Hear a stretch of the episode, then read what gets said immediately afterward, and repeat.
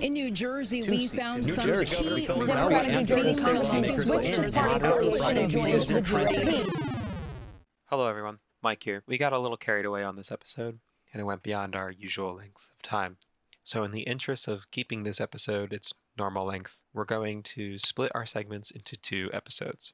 This episode will still feature the headlines and Casey's segment on the Green Party. My segment on Biden and Harris, along with new headlines, will be featured in another episode. With that said, enjoy the show. Welcome to this week's episode of Jersey Matters. We're your hosts. I'm Mike Perino. And I'm Casey McLean. This week, we're going to give you a real quick coronavirus update, followed by Murphy's Corner, where we'll discuss his, the new stuff that he's been doing in the past week or so. Then we're going to go to the headlines, where we're going to talk about kind of a series of strange news in New Jersey, because it's really all that's going on. We have someone hired a murderer with Bitcoin, a former mayor play, pled guilty to stealing money, a former Jersey City medical treasurer charged with embezzlement, and a bunch of stuff about animals invading our state. So it's it's a great it's great headlines this week. After the headlines, we're going to talk about I'm going to talk about Biden and Kamala Harris because that made the news last week. I can't believe it's this late, like almost in August. It took them to August to decide who the VP was going to be. And Casey's going to talk about the Green Party in New Jersey. So, starting off with the coronavirus update. Usually, I say for like the past few weeks that things have been going pretty good in New Jersey. The numbers have been relatively low, which in a certain sense still is true. But there is like a development that is worth talking about, which is around the end, uh, the end or middle of July, so around July 22nd onward, you start seeing a upward trend. So uh, with the largest increase being on August 13th, we had 656 new cases in one day. And there's a lot of reporting issues, which is pretty evident from just looking at the numbers because on August 16th, which is a Sunday, officially zero cases were reported, which doesn't make any sense whatsoever. There's zero chance that there were zero cases. They just didn't count on Sunday and then reported zero, which is not uh, a scientific way to do these things. they should just say they have no data instead of skewing the uh, uh, the way that like the, the, the statistics look. So why are these happening? Uh, why why are the cases going up? Well, we could probably start with around 400 people were found inside of a New Jersey strip club. This was in Elizabeth. The article doesn't really have much, but it says officials say that the manager of a strip club in Elizabeth has been issued a citation after up to 400 people were inside his business recently without any masks. So I don't know if the issue was they were just in the strip club without masks or if they were just in the strip club. I feel like just being having 400 people in a strip club is probably probably not good. I was I was gonna say like that seems excessive. Uh, I like from the strip clubs I've been to, uh, definitely not a 400 capacity situation. I don't even know what that would look like. That's more people than strippers. So like, I mean, of course, there's always more people than strippers in a strip club, I suppose. But like, but like, that's way more. Like, how would you even see the? I don't know. Yeah. I don't know. It's, Just don't go to strip clubs. Yeah. Like in general, don't go. But just don't. Yeah, Just say no. Yeah, and that's not the only issue we're having with uh, Corona. There's the issue of contract tracing not reaching everyone that should be contacted. yeah, certainly. So, if we'll recall, one of the things that we praised Murphy for in his like, uh, what was it, the six point plan to reopen yeah, the road to recovery. the road to recovery was that he was going to ensure that there is robust contract contact tracing so that we know who has it and we can more easily open. This is an excellent idea because it works. It's how they handled it in China and how they are currently handling it in its reemergence in Beijing. It's how they handle it in South Korea and Japan. And it's how you handle diseases. You have to know where they're at to know how to like quarantine and stop its spread. But as as we point out, like this isn't really happening. Uh, now they're they're not really contact tracing in any serious sense. Part of this, I think, is I mean I don't know this for certain, but there's been a lot of articles about like funding, uh, not just it towards New Jersey, but in general, uh, being cut from uh, like the CDC helping the states in areas like New Jersey and um, New York because uh, in Trump's mind these areas are like done and now he needs to worry about the red states where where his voter base largely is. So I'm not really sure what to make of that. What do, what do you think, Casey? Well, it's it's tough because from according to tapinto.net, I strongly believe there are not enough contact tracers working. According to, as of our, August 1st, according to this article, there's only been like 1,344 contact tracers at work statewide. And uh, what's our population? Four million, like, five million, million or something yeah. like that. a lot of people and the fact is is that because we're a commuter state we are a vacation state there's physically no way and we talked about it even with unemployment in new jersey there's physically not enough people working to coordinate the effort for unemployment and for contact tracing in the state.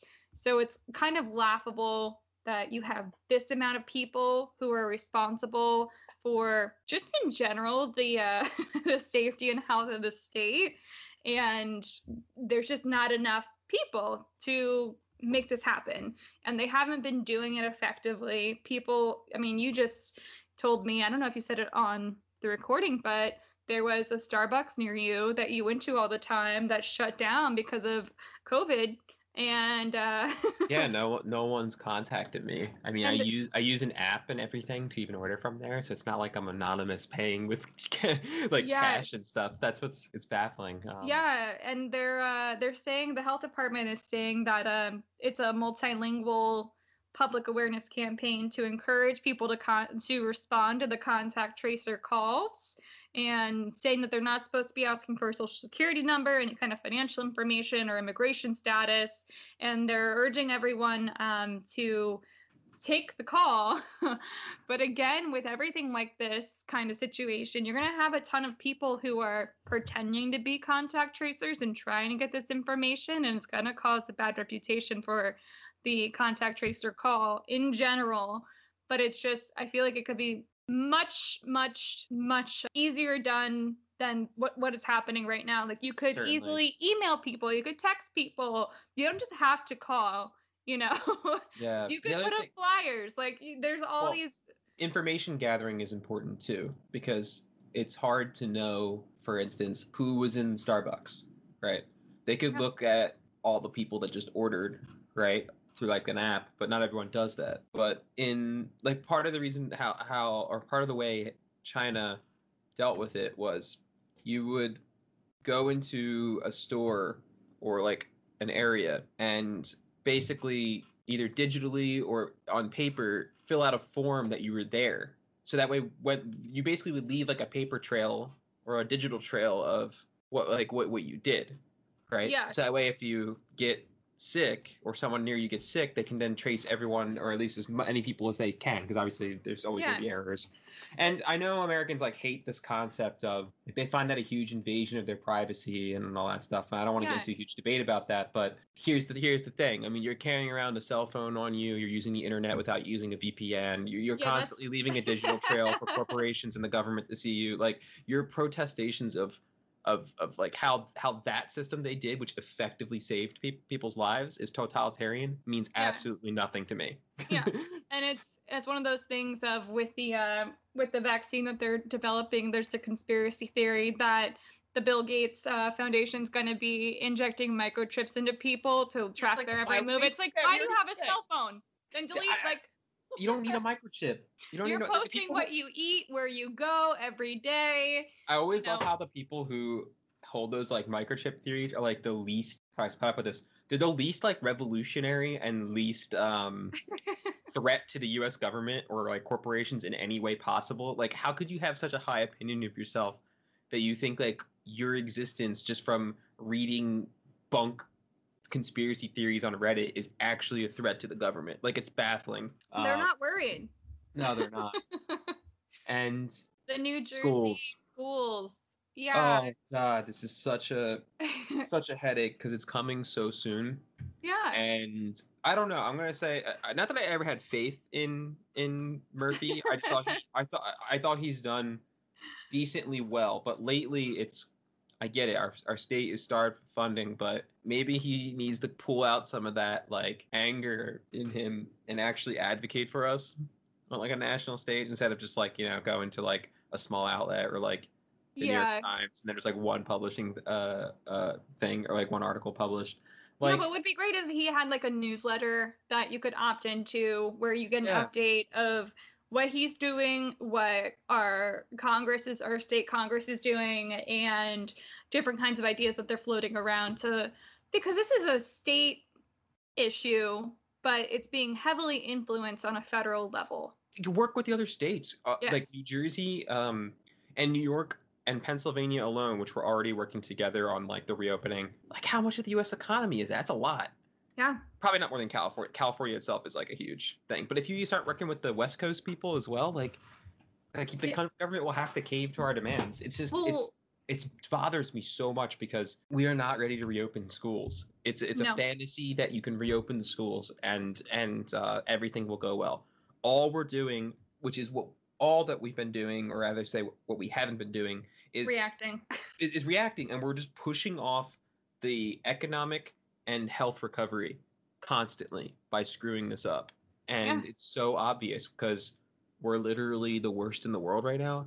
Possibly the only countries that are doing worse, um, or at least equivalently bad, are Brazil and India, countries that don't have the wealth and development and capacity to address it like we do. Well, oh, we, we clearly don't. Have but uh, we- uh, we, we don't really have much excuses other than poor planning and um, uh, putting profit over people. Yeah, well, there is the the development in Los Angeles, which I'm hoping Murphy, because this is what he's been doing in general with every step of COVID, is looking at other examples and trying to implement the best practices here. And Los Angeles is partnering with the private sector to um, basically use technology and i don't know the exact you know the specifics about their plan but they're engaging with their surrounding environment and trying to put kids back into school because it is ideally best for the the local economy to have school open because then parents can go back to work or they could work from home without the distraction of having to teach their kids as well as work a full day. But until we start engaging like there's been no news for the New Jersey private sector of you know us engaging with them with local companies and trying to implement new things all i'm hearing is maybe we'll put plexiglass on the school buses to separate the kids Oh God, I know. And then the other know? thing that gets me is the complete lack of creativity and almost our entire and imagination in our entire political ruling class, including Murphy. Because it what what what gets me is this is the time for some bold, interesting new ideas. Like, okay, so part of the reason why we have to open school, well, they say why we have to open them, is because there's two reasons. We want pa- uh, parents to go back to work, so already it's just an issue there of just compelling people to get sick, and we need to have the kids go somewhere because you can't just leave them home. And the other issue is they're just like, oh, we'll just send them back to school, right? Okay, so the, the, the thing that you want is a daycare for people who need it. So I don't know, why doesn't New Jersey just create public daycares, emergency ones, and just like uh, why don't we just do that? yeah There's nothing that can there's nothing that stops them from doing it other than the oh you know well we can't do that. yeah Well, like, it's why? never been done before Well, it's never been done before. Well, just do it. Just create it. Use your brain. Use your use resources. your brain. and that's the interesting thing about restaurants around, even like wineries. I went to a winery because I'm like, it's a beautiful day. I want to support a local business. And they have touchless like food delivery and drink delivery, and everything's digital.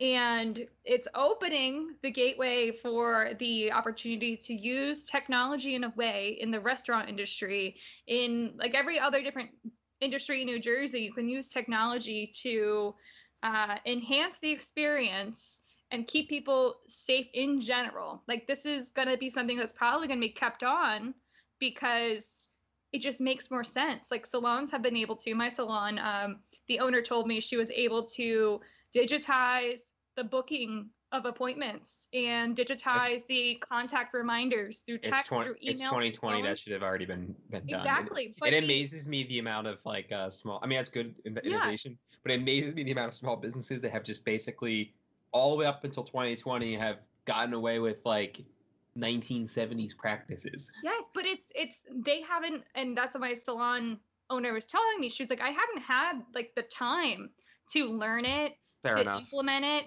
to Or, like, the test need. it, or the need. Yeah, exactly. Like you just call your your have your stylist call the um, client the day before, confirm the appointment, move on. But it's the ability to utilize this time to come up with new technology, to come up with new devices, to come up with new, just like it makes you realize that there's things are old.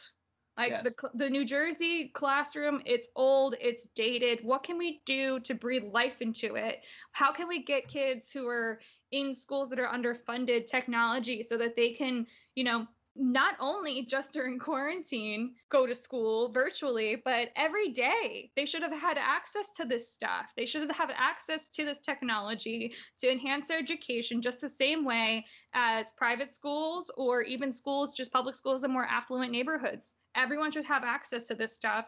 And the quarantine is forcing people to rethink what was never thought about in the first place. So exactly.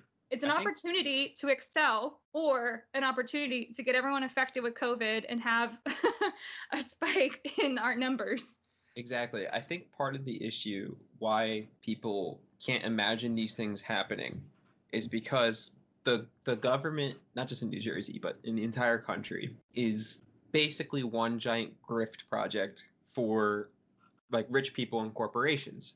So like, you know, they run things and then they use the government to basically loot the country, which is what they did with the CARES Act, but like all the time. Like they they, they, they, always are doing this. So people have gotten like this cynicism based off of the real existing practice of how our government works, but then transcribe that into a like a dogmatic principle that like well the government just can't do this stuff because it, it just can't be done when when we have real life examples like in the real world of governments doing things like these like all over and uh, it just it's it's it's a kind of a weird inverted form of american exceptionalism.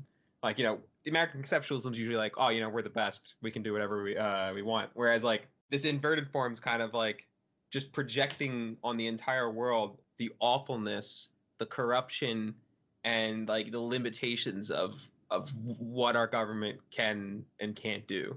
What are, what are your thoughts?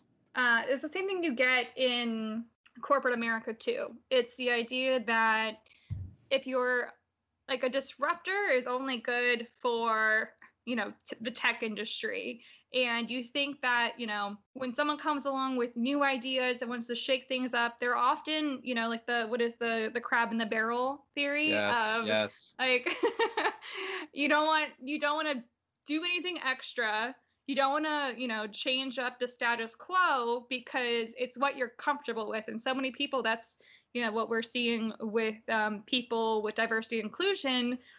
They're afraid to do the wrong thing or say the wrong thing or implement the wrong thing or be perceived the wrong way or doing too much too fast and scaring people. But it's that's what needs to happen.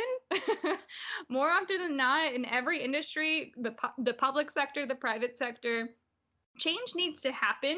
Yes. It's it's the catalyst for success and for future planning and innovation. You need to be uncomfortable and there's no better change. time than Yes. a crisis. And Like- what's interesting is we as working class people don't know that in general. You know we're busy living the crisis. It's difficult to imagine how we can do something new when we're so worried about how we're going to live but the but the issue is the the ruling class they see a crisis and they think this is an excellent opportunity to just do everything that we've always wanted to do and then we see this happen over and over again there's actually a, a phrase and term that's used for this i think um, I might be wrong, but I think Naomi Klein, the jour- journalist, Canadian journalist, popularized it. Disaster capitalism. Like if you if you imagine Mm. after Katrina, when it came through and leveled a bunch of New Orleans, New Orleans, the result wasn't people going back into their homes. It was you know banks and stuff coming in, uh, profiting off of it by buying like these destroyed properties and then turning it into like expensive real estate, and then just leaving the uh, other people to to uh, like basically out to dry. Yeah and because that's you're happening now on a national scale and on a local scale here in New Jersey yeah. absolutely womp womp womp But the, the that's op- your I'm, op- capitalism. I'm an op- I'm an optimist uh, right now. So like we Are can you? I am.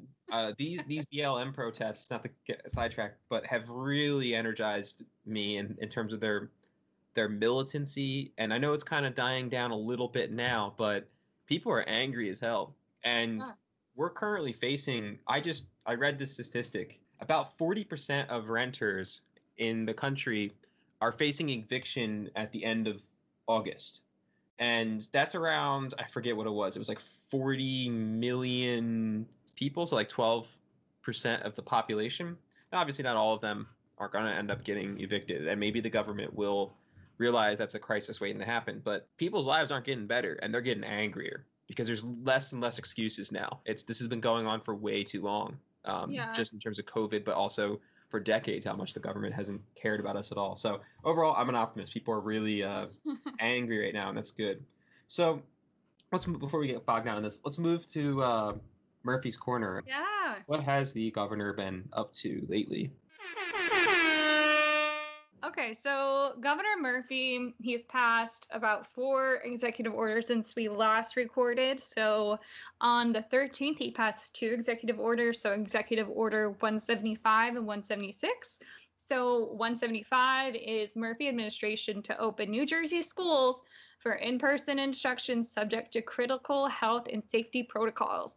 And we talked about this during the coronavirus segment, but I know that Governor Murphy has said that all schools in New Jersey have to have an opt out option, so a virtual only option for the curriculum. So that will be interesting to see how schools adapt and if they're going to end up doing that as more people get, you know, God forbid, more people get infected in the school district. Uh, if everyone's just going to shift to um, virtual instruction only. So we'll see as time goes on because I think New Jersey schools open after Labor Day. We'll see. So, Executive Order 176, Governor Murphy lifts state of emergency declared in response to the hurricane that just passed.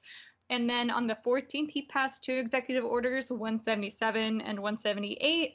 Governor Murphy, for 177, it signs executive order to protect public health by mailing every active registered voter a vote by mail ballot ahead of the general election. And then again on the 14th, Executive Order 178, Governor Murphy signs executive order extending certain statutory deadlines across the state government, which there's more details about that, but you know, nothing too critical. But I am interested because there's a lot of debate about uh, the vote by mail ballot. And it's just a reminder for everyone to make sure you are a registered voter. You don't have to be declared to any party, but you should be registered at your current address because that's what they're going to check at the, um, what is it called? The, where do you vote? The, the polling the polling station, yeah. Yeah. station. I call it the place. Yeah. The place. The, vote. The voting place. Uh, but that's, that's for about it. I actually think- Corner. I didn't mention it in the headlines, but um, since the next few are kind of quick, we should talk about this. So everyone's going to be not everyone, but a lot of people are going to be doing mail-in ballots, and, and this is good. However, we're also seeing developments uh, nationally with the United States Postal Service and Trump and his cronies in there, basically gutting it. Have you seen this? I They're have, removing they're removing sorting stations in the USPS uh, offices all over uh, the country, which is gonna clearly make it difficult. And these are ones that, that they, they have said are literally used for like things like ballots. yeah. So what's getting me is uh, we're seeing um, this is blatantly an attempt to rig the election. But they- yeah. I do want to I do want to point out this is the conspiracy theorist in me. Um, but I do want to point out that uh, there are tons of polls going around right now where it's the Republicans think the Democrats are trying to rig the election, and then the and vice versa, and then you know it's Trump does not operate on his own as crazy as he is. He you know his benefactors are both Democrat and Republican. You know, yeah, I'm actually like- I was I was planning on talking about a little bit of that about yeah, um, the Democratic Party's relationship to Trump uh, in, in my segment. because it's interesting. but but I do want to highlight that fact because a lot of people think that it's Trump acting on his own or the Republicans acting on their own, but there there's a lot of people who are Democrat in name only and Republican in name only, and they're all manipulated by their donors. So yes, when you I would just- hear I just want to hear complicate things a bit because I agree with what you're saying, but um, in this issue, I think we need to uniquely look at um, Republicans just right now because they're the ones in power. Uh, that's not to say there's not Democrats in power, obviously, but Trump Trump is running as like a president against uh, a candidate while openly trying to rig the election in his favor, speaking out against mail-in ballots, warning about the fraud with mail-in ballots, which is like virtually non-existent. But that's not to say that it's not an issue. Like fraud from the point of view of fake ballots. We've covered here before fraud from the point of view of ballots wrongly discounted. That's a different thing. Um, that is a real issue, especially with signatures. We were talking about that in New, in New Jersey, Yeah. and that's still an issue we have to watch out for. Uh, and that's an issue that Democrats were doing to discount uh, ballots um, in Yeah. New Jersey because Democrats largely run New Jersey. but the the the thing that worries me is we have basically a feckless opposition, which I'm going to get into that uh, later as well. But like, he's basically openly saying he's going to rig the election by doing this stuff, and people's response to that is, well, you got to make sure you go out and vote. Yeah. I don't think this is the smartest decision. Like like voting, yeah, do it. Um, if you feel like it, like if you're really determined and you believe it's good, vote. But you gotta be prepared to do a little more than just voting if they're gonna steal an election. Because the last time the GOP stole an election in 2000, well, some argue also 2004, but in 2000 it was blatant. They stole the election. If people don't remember, Jeb Bush basically rigged it in Florida so bad that it went up to the Supreme Court and then the Supreme Court just decided that they don't need to count votes anymore, and they're just going to make Bush president. And what did the Democrats do? They folded immediately. They didn't care. They just Al Gore just sat down like the weakest candidate ever. And I don't know. All I'm saying is, uh, do you think um, Pelosi, who was also in the House at the time, and Chuck Schumer, who was also I don't remember if he was in the House or the Senate, but he was in Congress at the time, and Biden and Harris are going to like lead the charge. They didn't do it last time. Why are they, why would they do it this time? So like people people as a whole need, to be ready to rise up and protest and civil disobedience in the event that there that that there there is like election fraud. Um, and it seems Yeah. like actually we should be rising up now. You should be because of these the USPS stuff. Not just buying stamps. Don't just buy stamps. I've seen that all over. Twitter. Oh, buy stamps. That your thirty cents of buying stamps isn't doing shit. Like get ready to uh, pick it outside of a congressperson's house. Like get ready Yeah. to drive your ass down to DC if you live uh, close enough. Stuff like that. Just wanted to add that there. Yeah. No, I, I completely agree. But I think I don't want to say I'm a pessimist now, but for me, the presidential election, it is a priority, but is it the most critical position that we should all, you know, raise hell about?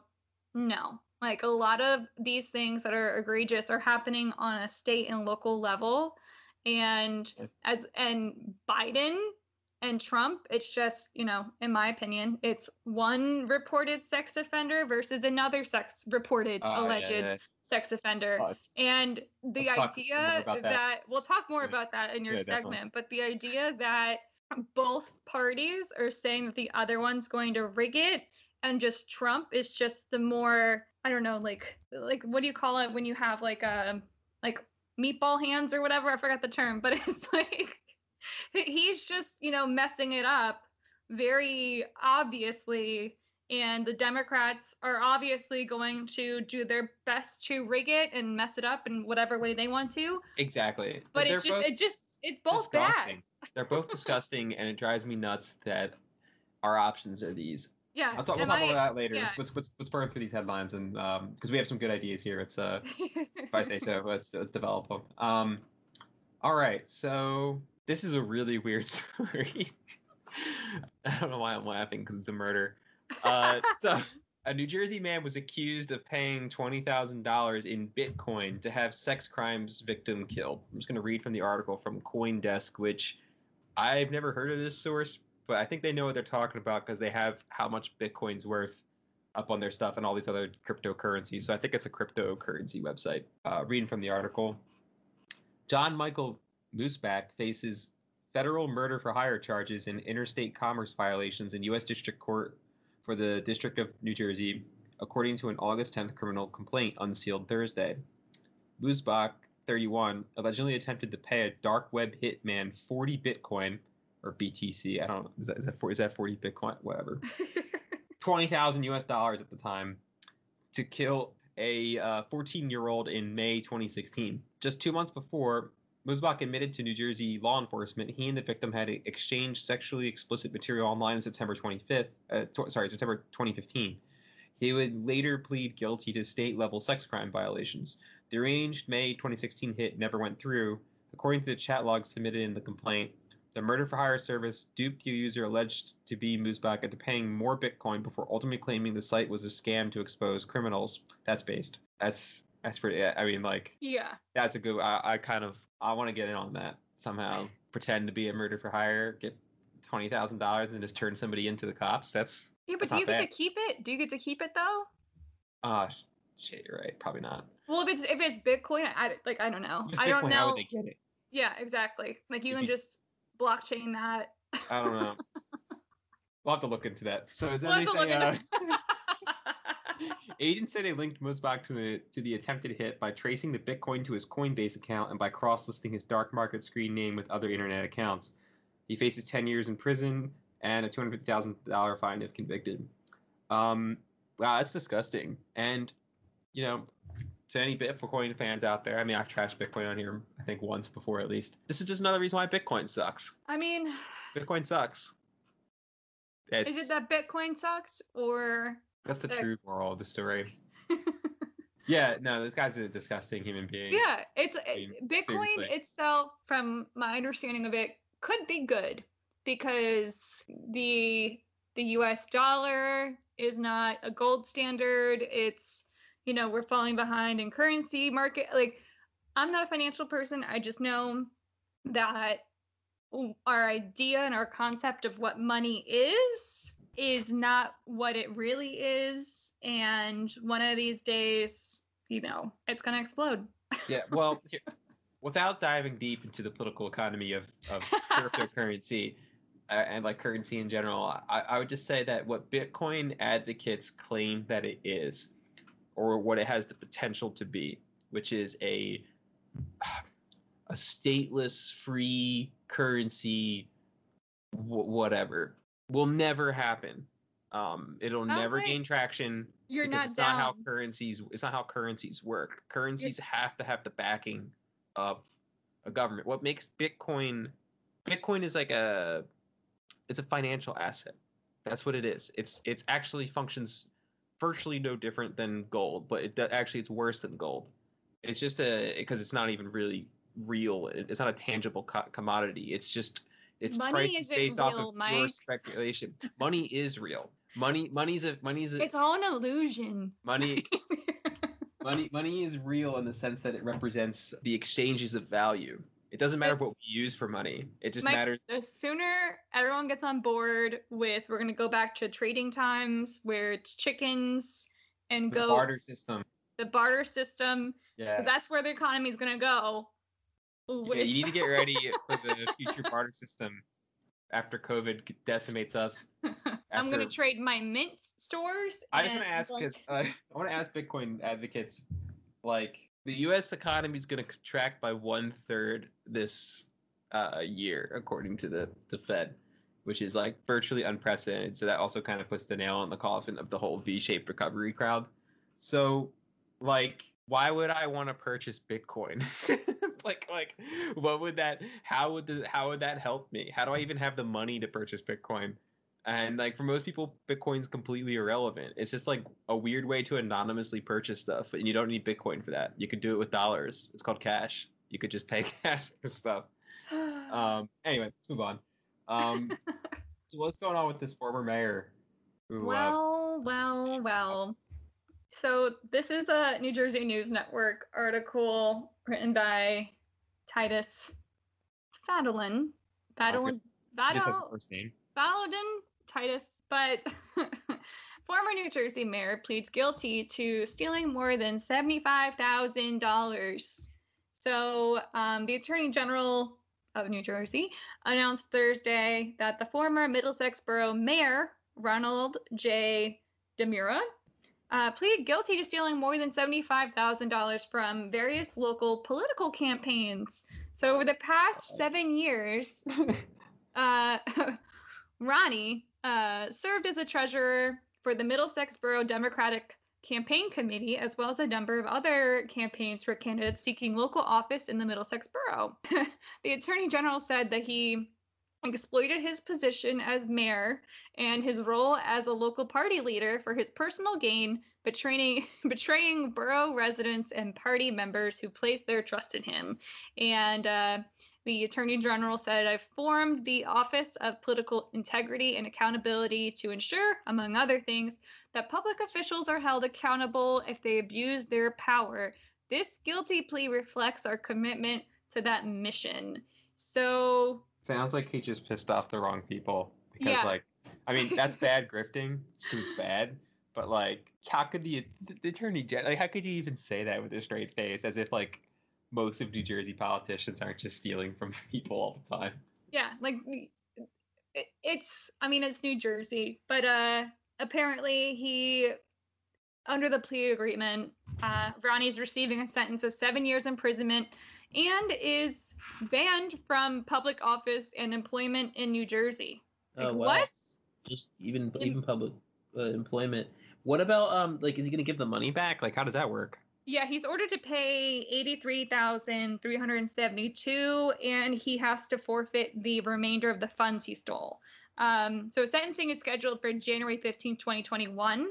Uh, but I guess you know, depending on how much funds he stole, he could kind of I don't know, and that are remaining. I just want to know. Like he's not the only one that's done this, you know. So I'm excited to see the attorney general to see if this uh, this little public accountability and integrity group is going to Yeah. crack down on this because We because could use a like a sustained corru- anti-corruption campaign in New Yeah. Jersey. Frankly, um, New Jersey needs it the most. prob- probably, yeah, yeah. like, come on. Ugh. And, And then, in the next news, Yeah. In what happened? related news, uh, same source, New Jersey News Network. Uh, this is by, like, I guess anonymous. They didn't post uh, what the um, the journalist name is, but this is a headline called uh, "Former Jersey City Medical Center Treasurer Charged with Embezzlement." So, Linda Rogers, a former secretary treasurer of a Jersey City Medical Center Union, and her daughter Jennifer are accused of embezzling forty thousand four hundred and fifty-five dollars from the union's checking and savings accounts, according to U.S. Attorney Craig Carpenito, um, and he announced that on Thursday. So Linda, who's seventy-one, and her daughter Jennifer, thirty-eight, were indicted by a federal grand jury with one count each of conspiracy to embezzle and embezzlement. So, according to the officials, they reportedly embezzled around $40,000 from local 2254 of the American Federal, State, County, and Municipal Amalgamated Transit Workers Union. and um, they made their court appearances Thursday vi- via a video conference. And um, according to the indictment, Linda was formerly employed by the Jersey City Medical Center as a medical clerk. She also held a part time position at Local 2254 as its secretary treasurer. She had sole control over the union's checkbook and savings account. From July 2016 through August 2017, she and her daughter, also a former employee at the hospital, deposited 112 unauthorized checks from the local 2254's checkbook to their joint checking and savings accounts totaling 35,276 from October 2016 through December 2016 Linda Rogers made six telephonic wire transfers from the local 2254 savings account totaling 5,188 into her personal credit card account. None of the expenditures were authorized or for legitimate union purposes. So the total loss was 45 $40,455. So, wow. That's a lot of money and just stolen from a union. Like, are you kidding me? And ugh, my God, I don't even know what to say. It's just like I'm gonna again to say it. We need a thorough anti-corruption campaign in New Jersey that just roots out this like rot that's just everywhere. like you would think that I don't know that someone else had to know about it. Like that's the crazy thing is someone else is either doing the same thing. Like you don't just learn how to do this and just You do it. You know, also, you you can't just like embezzle on your own, Mm-hmm. right? I mean, I don't know. Like it's and, and no one's looking at the like forty thousand dollars from this account just gone. What? yeah. I wonder if it was just um, depending on how long. Maybe it was small amounts that over time, like that. Uh, what is that movie? Office Space. Office How they yeah, yeah, I love that. they're like And we're gonna round it up. they, yeah, they accidentally, uh, uh, what was it? They, they like forgot a zero or something like that, so they were stealing more than they meant. yeah. Uh, so maybe that's what happened here. but uh, I wonder what because this was they're um going to be arraigned tomorrow. Um, but I wonder what their sentencing is going to be. If they're going to get any kind of plea deal, if they're going to squeal on anyone. Why is Uh, it never like? It's never somebody stealing from like a bank Right. or like like like rich people, like like like stuff that like no one would really care about. If it, like, well, because they I don't have. know. I mean, I think it's harder. oh, I mean, it's totally way you have harder. I- Ponzi schemes, and it's only when the the rich and powerful think that you're one of them that you're able to steal from them. Like, uh, Yeah. a la- well, the, the Enron stuff, yeah, Bernie Madoff, like like yeah, like what he did was really terrible and hurt a lot of regular people as well. But um, the rich people hurt regular people all the time, and they just hate it when you like step on their toe. Hmm So that was his big issue. He never would Yeah. have gotten in trouble if he didn't um, basically scam rich people as well. Yeah, scam poor people. It's a li- it's a lighter sentence. Um, you know, lighter fines.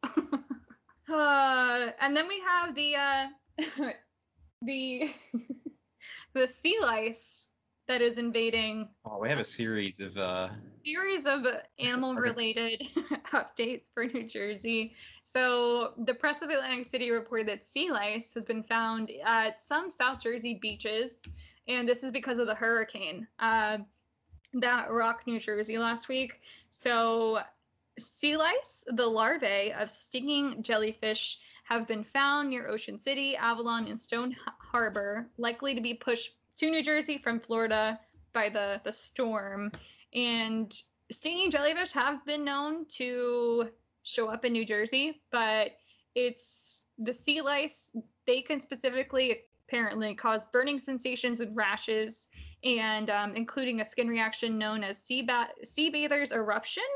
And uh, apparently, a severe case can cause uh, a, a need to go to get medical treatment because I think everyone's probably been stung by a jellyfish before, but I think this is more I don't want to say dangerous, but it's more alarming to me because I think you can't really see it as well as jellyfish. jellyfish. Are like so cool but weird, and, Yeah. and kind of creep me out as well. I don't know if you have the same opinion about jellyfish. Like I see pictures of them online. I'm like, wow, they look really cool. But when I'm at the beach and I see them, I'm like, get these disgusting creatures away from me. it's disgusting. And then also, like at the end of August, you'll just see like their carcasses all on the the shore. yeah. And then uh, if you step on them, some of them can still. I don't want to say like be actively stinging you, but sometimes you could step on one that you think is dead and it's not. it just Um, kind of feels like a bee sting. yeah, but it sucks. Like Yeah. it's, not, it's not good. And also, you know, um, um, uh, depending on what kind of uh, uh, jellyfish it is, like it could be pretty serious. Uh, not that we have. Um, I think there's ones in like Australia where right where you get stung and you have like a couple minutes before you're like you're paralyzed. yeah. right? Is that one them? Like I'm glad we don't have those. Unless is that what these ones are? That'd be terrifying if that's that's not these ones, right? No, no, no. We don't have um that bad of a jellyfish problem. I think it's a specific breed. Yeah. Um, yeah. No, ours are like different. Plus, if there's a bunch of them, it's not good to get stung over and over again either. Yeah. but like, yeah, it can cause health problems too. yeah, but uh, you have a story about an an Emu, emu. Yeah, so um, not only did jellyfish invade our great state, the Great Garden State, but a wayward emu uh, was also running through a New Jersey city, according to the Federal News Network. Um, also, uh, this was originally reported by the Associated Press. A wayward emu was taken to an animal shelter after it was captured while running through the streets of a northern New Jersey city. That's Paterson, okay. a woman spotted the long legged bird on Tuesday morning in a residential neighborhood near Paterson's border with Totowa. Animal control officers managed to snare the emu, which is about four feet tall. The emu was placed in a large animal cart and was taken to a shelter where officials arranged for the emu to be examined by a veterinarian. Officials were not sure whether the bird had escaped from a farm or was just running out in the wild. Um, Chief Animal Control Officer John DeCando told NJ.com the emu appeared healthy. He could not determine its age or sex, quote, but I could tell you it needs a bath. Oh my gosh. Yeah, I know. I wonder um, if someone kept it as a pet and then just got sick of it and released it into the streets. I couldn't even tell you. That's yeah. I would start laughing so hard if I if I was sitting in traffic and the emu just like ran by. Yeah, I'm like, this is, is this? this? is life now. This is. Yeah. in addition, not just emus are running through our towns and cities and countryside, but new invasive bugs, as reported by KMOV4. New Jersey counties are under quarantine for another reason: invasive bugs. Oh god, this article, I guess, which was originally from CNN uh, I hate that they all every article does this when just it regurgitates. Like, no, no, it's the puns. Quarantine bugging you. Imagine how New Jersey residents feel. State authorities have placed eight counties under additional quarantine because of an exotic and invasive insect known as the spotted lanternfly. It actually looks pretty beautiful, to be honest. It looks weird. The insect is native to China and South Korea and poses a risk to more than 70 plant species, including fruit, uh, fruit trees, vegetables, and vines. It was first detected in Berks County, Pennsylvania in 2014. Residents of the quarantine counties, Warren, Hunterdon, Mercer, Burlington, that's my county, Camden, Gloucester, Salem, and Somerset, are urged to inspect their cars for the bug before leaving, the New Jersey Department of Agriculture said. Spotted la- lanternfly is an excellent hitchhiker known for its ability to travel quickly by clinging onto vehicles. It's believed to have traveled from China to Pennsylvania by hitching a ride on a shipment, Wait, what? Seems like another China-based conspiracy theory. Of right. first it was the seeds, now it's these bugs. I feel like it's an incomplete story because you, you how how would you like like was it a shipping container? Was it the boat? How did the boat get to Pennsylvania from China? Like, there's a lot of questions I have. Was it an airplane? Like, like, like I mean, maybe they don't know, but but how do you how do you just know it came from China and it's in Pennsylvania? I'm not doubting it, but just super funny. Also, the the thing the article says it's from South Korea and China, but the uh, caption of the picture just says it's hails from China. How do you tell if it's a if it's a South Korean versus Chinese uh, uh, lanternfly? I, I don't know, but that's kind of funny and in like a weird way. Just I guess we have a lot of animals and bugs now just invading our state, as they say. Just kind of a actually kind of a problematic uh, phrasing. Um, but anyway, that's it for the headlines. Casey, do you want to begin by talking about the the Green Party? Let me tell you about the Green Party candidates for president because as you may know, our country believes that we have to go red or blue, but I want to point out we can go green or any other different color because there are another there are a number of different other organizations that you could vote for. And I mean, we've talked about it before that um, off the pod that all these different political groups need to start focusing more locally and working their way up. But it's always great to see a, a Green Party member on the, the ballot for the presidential election. So so we have Howie Hawkins and Angela Walker. They are the Green candidate for president and vice president. And do you know how it's like Biden 20 or Biden come on? Like, you know, they have like a little like a uh, abbreviation of the campaign. And this one is H-20. So it's like nice. You know, I thought it was cute because it's green. but I want to highlight the the Green Party, their platform summary. So you can get this information if you go to howiehawkins.us slash platform. And so so they have, and I think this is another thing that you're seeing today And this week you're seeing people at the Democratic convention, you know, trying to form their party's platforms and trying to form their policies that they're going to, you know, run their campaign on. And Green has been here and they've been doing it this whole time. So they have a COVID emergency measure for the duration of the crisis, which includes Medicare to pay for all COVID testing and treatment, emergency health care, a Defense Protection Act to rapidly plan the production and distribution of medical supplies, and to contract, t- trace, and universally test and do a quarantine program to safely reopen the economy. Because right now, as we've said before, it's a lot of start, stop, start, stop. Very messy.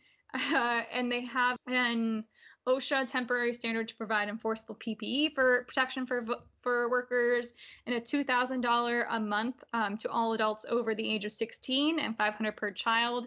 And this is a thing that uh, Kamala has had her name on before, but again, the Democrats will often propose something like this just to say they proposed it and never really actively negotiate and actively fight and work with across the aisle um, because everyone wants to say they did something. And the Greens often do it first. Like the, the Green New Deal originated um, from obviously the Greens and popular Democratic, Democratic, um, like I think AOC and a couple other like freshman uh, lawmakers put up a Green New Deal, but it was shut down and only got like a few votes. I don't remember I don't know if you remember this, but it was like I want to say like last year or the year before, definitely pre-COVID, and you know everyone who says they're for a Green New Deal in the Democratic Party didn't vote for this because they didn't want to upset any Republican or independent lawmakers. But just to highlight that things happen on different party levels, so ideas might be taken from the the Green Party or the Socialist Party and brought into the Democratic Party. Yeah, they um, they originated the Green New Deal, didn't they? Yeah. Around 2016, I think. Yes. Yeah. So they put it all together and put a bow on it, and then the Democrats kind of stole it because they want to seem like they're they're left, but really. A majority of Democrats, a majority of Republicans are actually moderate, quote unquote. But so I wanted to highlight that that the a lot of ideas originate from a party like this and get pulled into the more popular parties, but there's always a, an origin. So always be aware that uh, some people have been fighting for it. And also, they want to do a moratorium on evictions, foreclosures, like all the good things you want.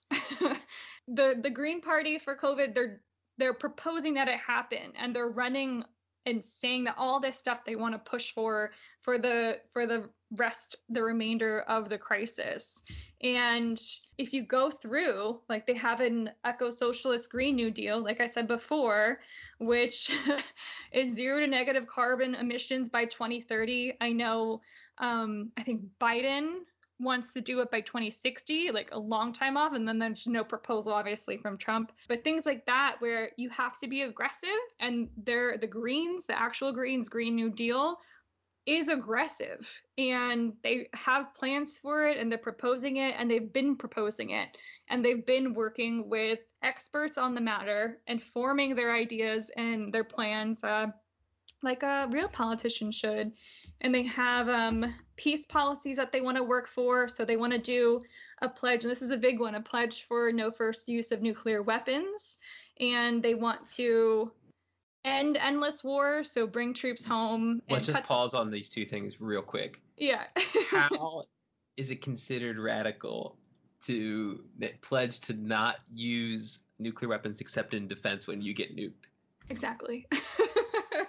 How is it crazy. Yeah, how's it considered radical to? It's actually not radical for most Americans want the troops home and don't want yeah. us occupying places. But this position is seen like it's, it's presented as if it's it's crazy yeah. in, in the media. Yeah, and it's also not talked about. Like the Green Party, and that's what I wanted to talk about it here, because they're not talked about in mainstream media, even just like fringe media. Like no one's really focusing on them because they know that they're quote unquote never going to win, which realistically, the Green Party over the years has not made more than I think 3% which is the uh, the standard that you need to meet in order to always be on the ballot, I believe. Um, That's the thing I think people forget about why the Green Party runs for president. It's a desperate bid to get on the ballot everywhere and get public funding so they can Yeah. run more competitive campaigns. If we had a fairer process, they wouldn't need to run for president. yeah, but that's you know, if you're saying to yourself, I'm not going to vote Trump, I'm not going to vote Biden, I'm not going to vote period, consider putting your vote towards a third party because every third party um, just wants to make it so that they get 3% so they can be included. And once they get 3%, they can be brought to the debate stage and they could be get public funding, all this stuff because you have to regularly get enough signatures to be on the ballot locally. So every state there has to be an an organized effort to get for example the Hawkins Walker name on the ballot and they have to do it every state.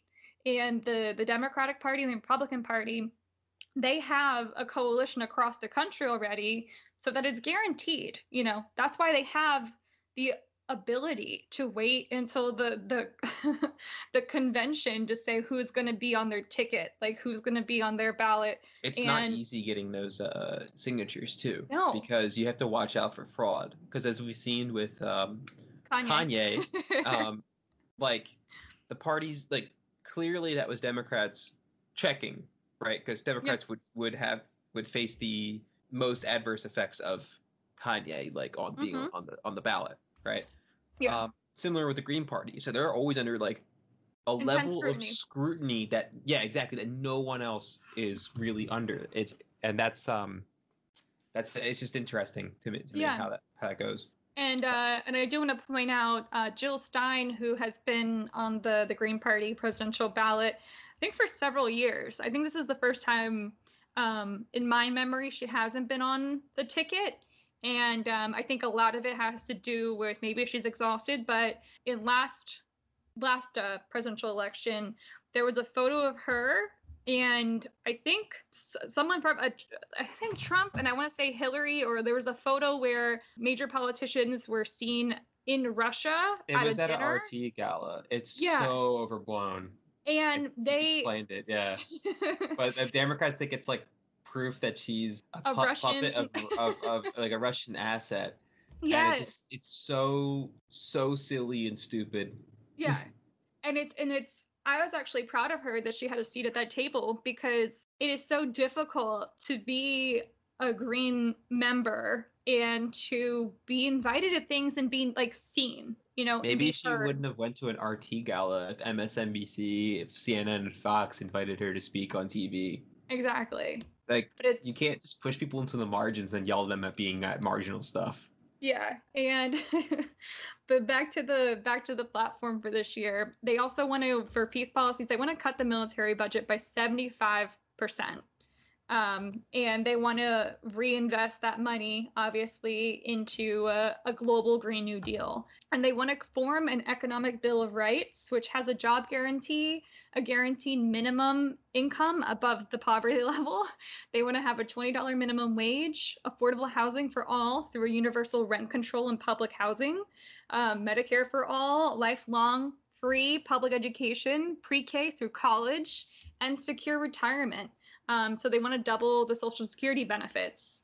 And they have a socialist economy plan where there's worker co ops, there's uh, public ownership of big banks and industries, a public monetary authority, a democratic economic planning, and then um, they want to have uh, production for use within ecological limits. And for political democracy, they want to have um, they want to institute a ranked choice national popular vote for president.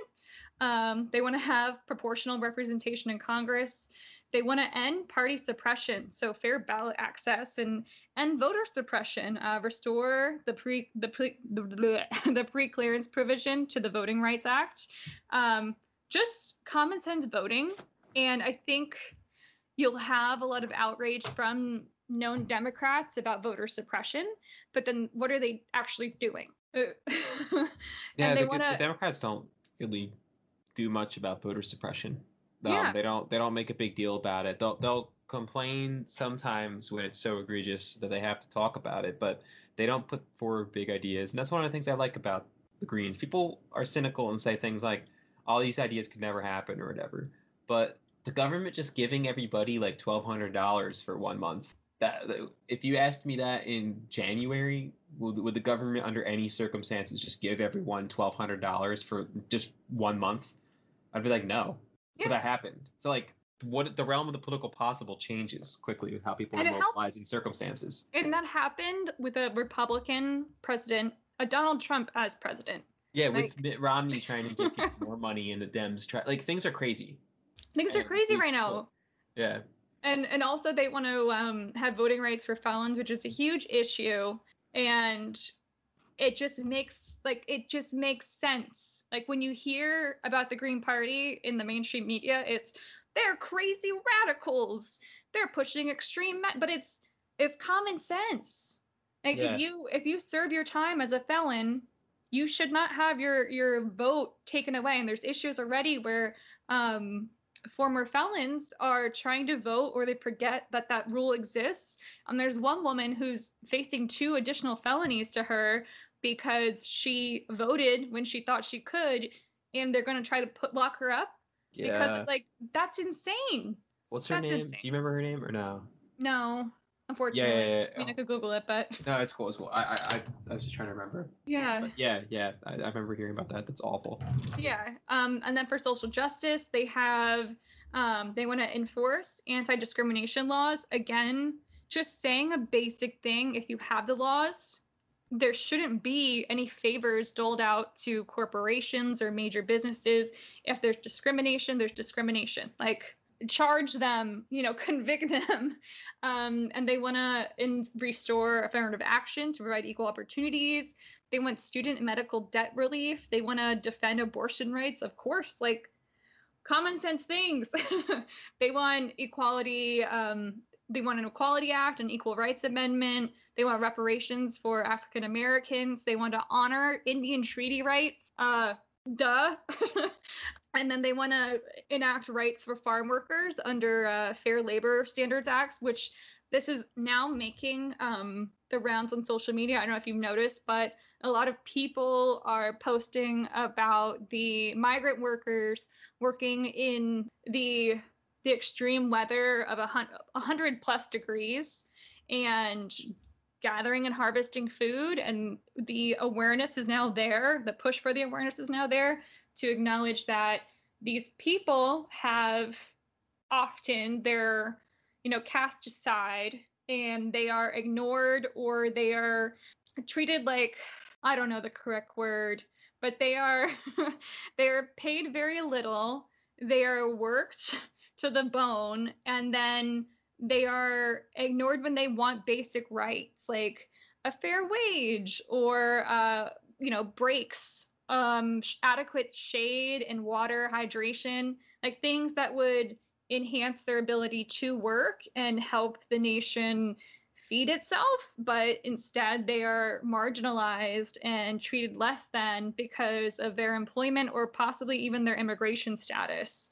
Um, so the fact that the the Green Party, their platform is talking about it and acknowledging it, I want to make sure that when you're posting about these issues that you say are important to you, why not vote that way? Why not why not take your vote and put it somewhere where it could actually become a main topic of conversation? Exactly. The, the other thing I, I, I like about the Greens is their proposals are pretty well thought out. And just compare that to you don't have to compare it to the Republicans. There's like nothing worth comparing there. Compare it to like the Democrats who like Yeah. what what is Biden running on? I'm gonna talk about this a little later, but like to restore the soul of the nation, um, exp- like tax like, his big healthcare plan is yeah empathy, and his big healthcare plan's like taxing what like giving like tax credits for the Obamacare uh, uh stuff, and you're just like like it- it's so out of touch. Yeah. They make it, it's it's so like technocratic, whereas theirs is kind of like a bottom up plan. It's like, well, you know, there's there's immigrants here who like they're here now Yeah. and deserve rights because they're they're working here, and people have the productivity has skyrocketed, and if it did, and if we followed the minimum wage with productivity, we'd be making like twenty-two dollars an hour. So why don't we just do that? And it's Yeah. like, yeah, why don't we?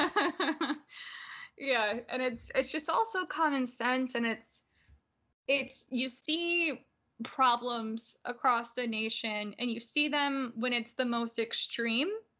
And how about we just nip it in the bud on the lowest level so that it doesn't escalate? Like they want to obviously legalize marijuana, decriminalize the possession of of drugs and hard drugs to um, offer and facilitate drug treatment on demand, decriminalize sex work. It, it, it make and also they want to also I want to highlight this. They want to pardon whistleblowers and political prisoners, which is Something pe- people don't even know that we have. We actually do have political prisoners. Uh, one of them, uh, the most famous, is Mumia Abu Jamal.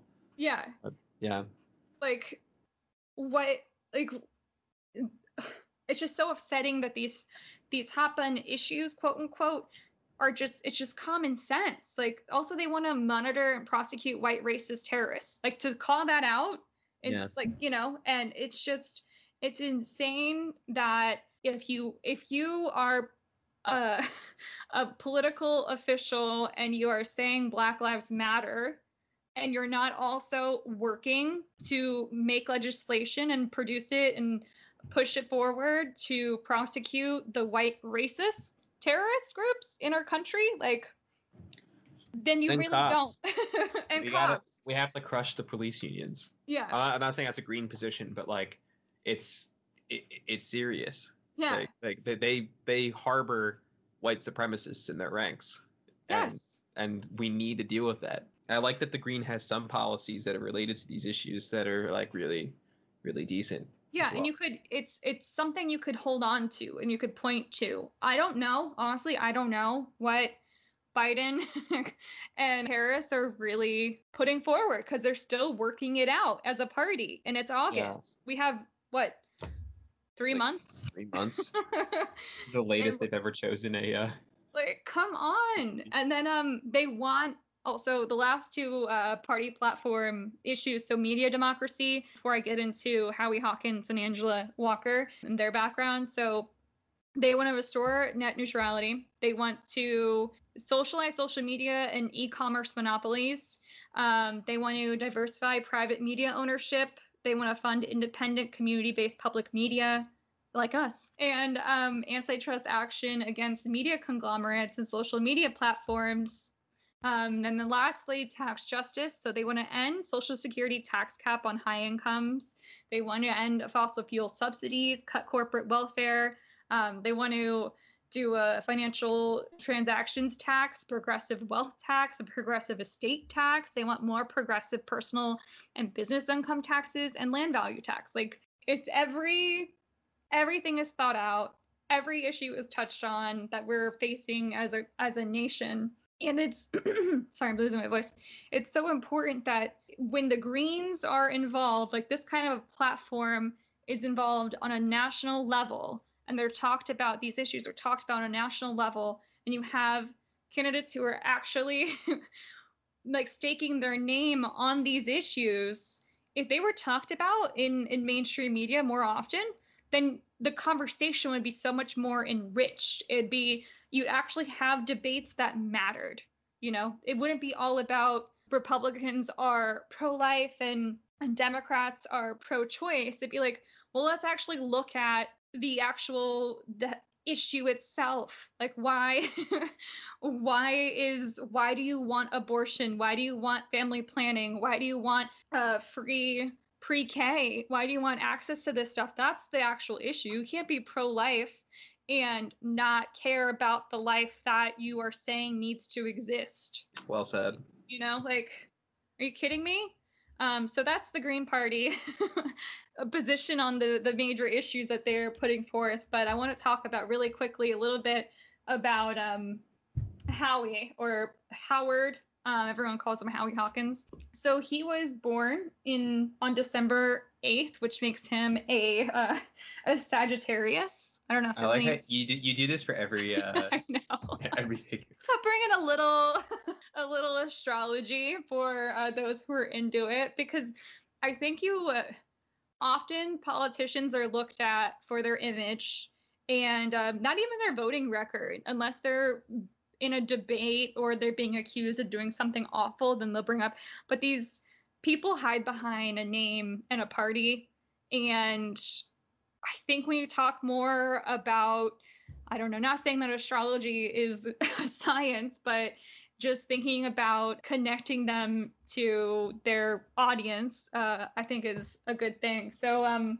being a sagittarius if you believe in astrology uh, he is a person who's radically honest, adventurous, optimistic, um, very, very independent, and very emotionally intelligent. He's naturally a curious person. Uh, so I don't know if you know any Sagittarius people in your life, or but typically, like the Sagittarius in my life, very high energy, almost like bouncing off the walls. But I don't know any of this. You don't know? yeah, no, I don't.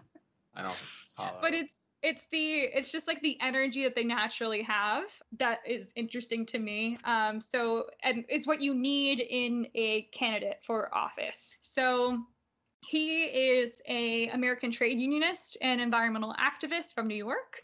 And this is all from this is from wikipedia now because i don't want to read off his party platform because it's usually all the like the wishy-washy happy things about the person. Um, but when you go into wikipedia you know the deep web you get a little more information about them. So he is he's played leading roles in anti-war, anti-nuclear efforts. He's a pro-worker person who's been this way since the 60s, which is a thing that I think a lot of Bernie people might appreciate about him because oftentimes like I was for Bernie because he was someone who had these opinions for this whole time and he his voting record was this way for his whole political career. And oftentimes you'll see a lot of flip-floppers who just go with what's popular at the time aka uh, Biden. And he has he's run for various offices on 24 occasions apparently all unsuccessfully. He was the New York the New York Green Party candidate for Senate in in 2006, in 2010, he ran as the Green Party's candidate for governor of New York, which restored the ballot status for the party when it received more than the necessary 50,000 votes. So imagine that. Like, even though he lost, which is what typically the Green Party's motivation is, is even though he lost, he restored the ballot status for the party, which is mission critical for any serious political organization in this country because we're only in a two party system right now. Um, and a majority of Americans, more I think around more than half, are unregistered as Democrat or Republican. So keep that in mind, everyone, when people are acting like you can only vote blue or red and you're not considering the biggest voting block is independent people. Like, come on. So he also ran for mayor of Syracuse and he received 4% of the vote and then he ran apparently for the governor of New York again, but received less than 2% of the vote that time. So, because that's a lot of information that I've been trying to like figure out what to include, what not to include. Um, so his political positions, he in 1993 he favored an uh, I'm gonna mispronounce this, an anarcho-communism or communist anarchism and Anar- an- anarcho-communism brief three sentence description is basically the belief that the kind of society that we should have is one where it's classless, stateless, without race, meaning like no racism. And the way you do that is by empowering workers to basically take over society and kick out the rich people um, and basically force rich people to work like we do. Yeah. And that's the tradition that anarcho-communism comes from. And he also has favored uh, libertarian municipalism. So, and this yeah. was described as quote unquote, according to Wikipedia, the best way of integrating a workers' control and the community control in a process of social change that ultimately yields in a marketless, moneyless, stateless, cooperative commonwealth. Yeah, um, um I'll take just a little issue with that, just to yeah, add. Yeah, you take it. So different, just to, again in a brief like three or four sentences because these are like deep ideologies with Yeah. lots of history and background, so you can't really sum them up in, in a couple sentences. But just to give as a reference and idea, so you know what's going on. Libertarian municipalism grew out of the anarchist tradition from a American anarchist philosopher named Murray Bookchin. Towards the end of his life, he drifted away from anarchism for certain reasons and developed the idea of libertarian municipalism, which kind of is what it says. That's what it purports itself to be. And basically, it's more about constructing local power to take over state power in general. And the only place on earth right now that practices libertarian municipalism or says they do is in Syria, in northern Syria. There's an area because of the civil war that was there. There was a kind of a semi-revolution by the Kurds in the north in an area that they call Rojava, and they there practice or claim to practice libertarian municipalism. So if people are interested in that in practice, I would check that out. And if you're interested in libertarian municipalism in general, check out Murray Bookchin. As for anarcho-communism, you could check out like the tradition starting with Mikhail Bakunin, evolving up to people like Rudolf Rocker, although he's more of an anarcho-syndicalist, but it's close enough. Yeah, but Peter I want Kropotkin, yeah, to. anarcho-communism, yeah.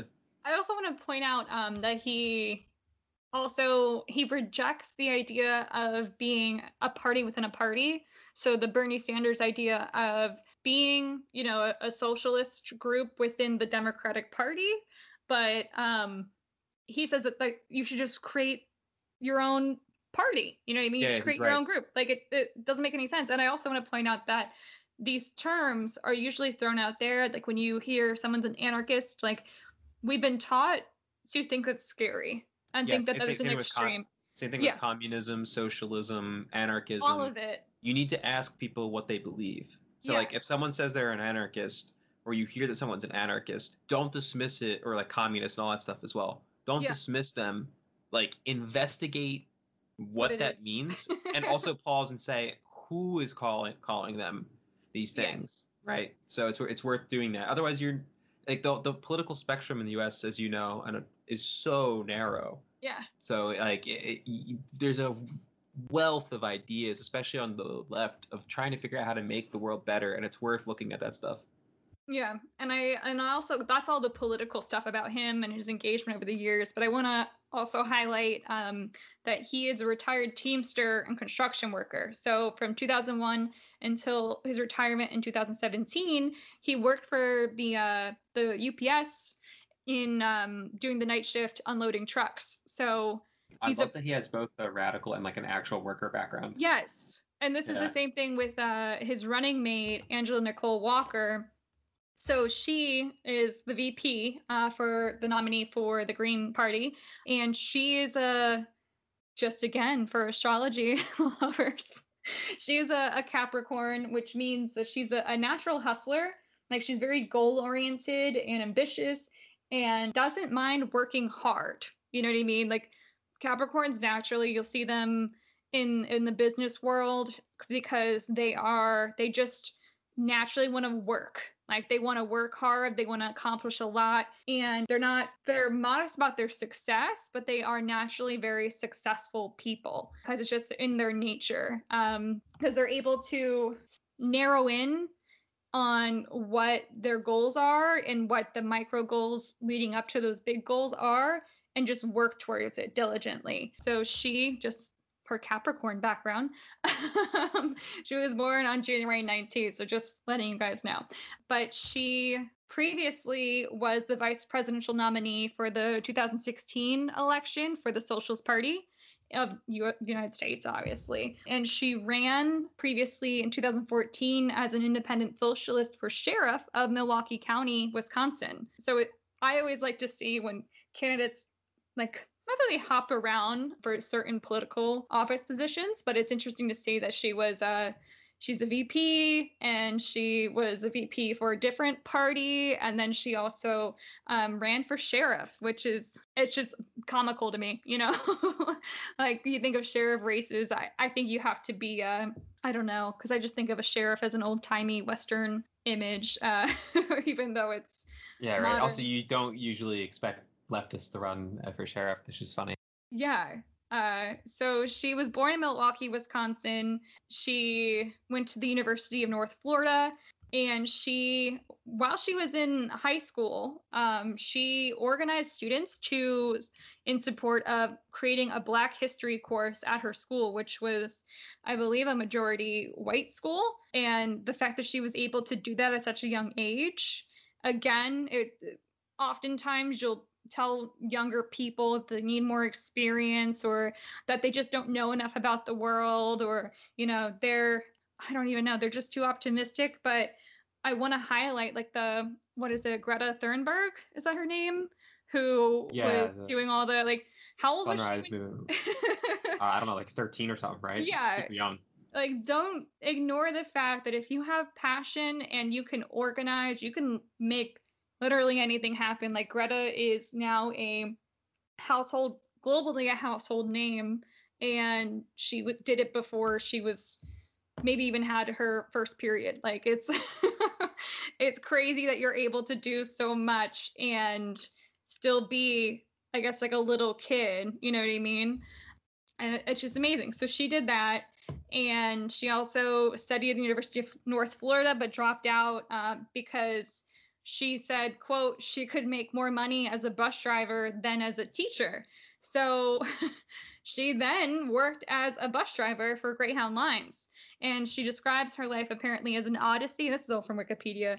So she moved from then to North Carolina, where she married and moved back to Florida. She ended up moving back to Milwaukee and was hired as a driver for the Milwaukee County Transit System. So again, you have these people who both candidates on this ticket actually worked, you know, for a living, who actually worked and simultaneously organized mass movements to achieve the goals that they see need to happen in order to make a you know a more perfect union.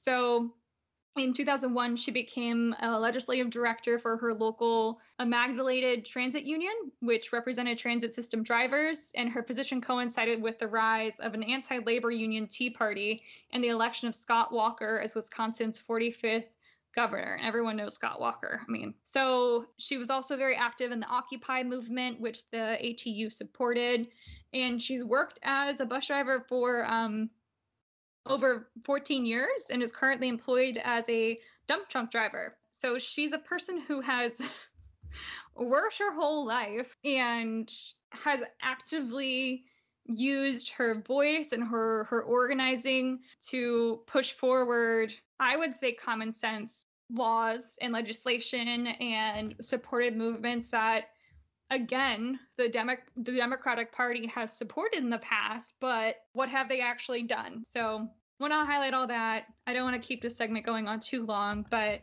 i want to highlight the green party for new jersey because number one they're not being talked about in mainstream media. Number two, they're being talked about as uh, being a spoiler. Number three, they're being talked about often as a uh, a Russian fixture to manipulate the election results. And number four, the overall goal and the belief is like obviously the Green Party is not going to win the presidential election.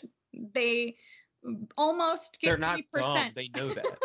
like, like, so people need to ask, like, why are they running? They know that they can't win. win yes. Right?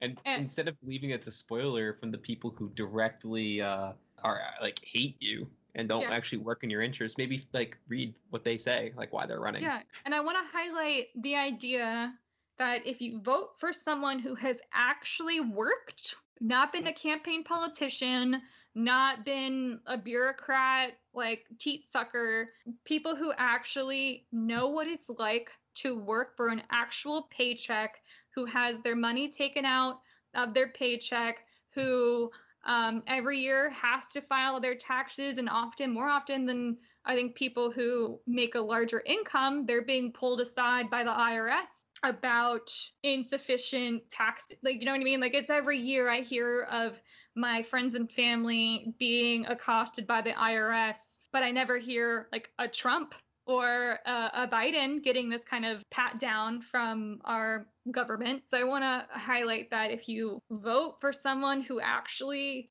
can speak about your experience because their experience is similar.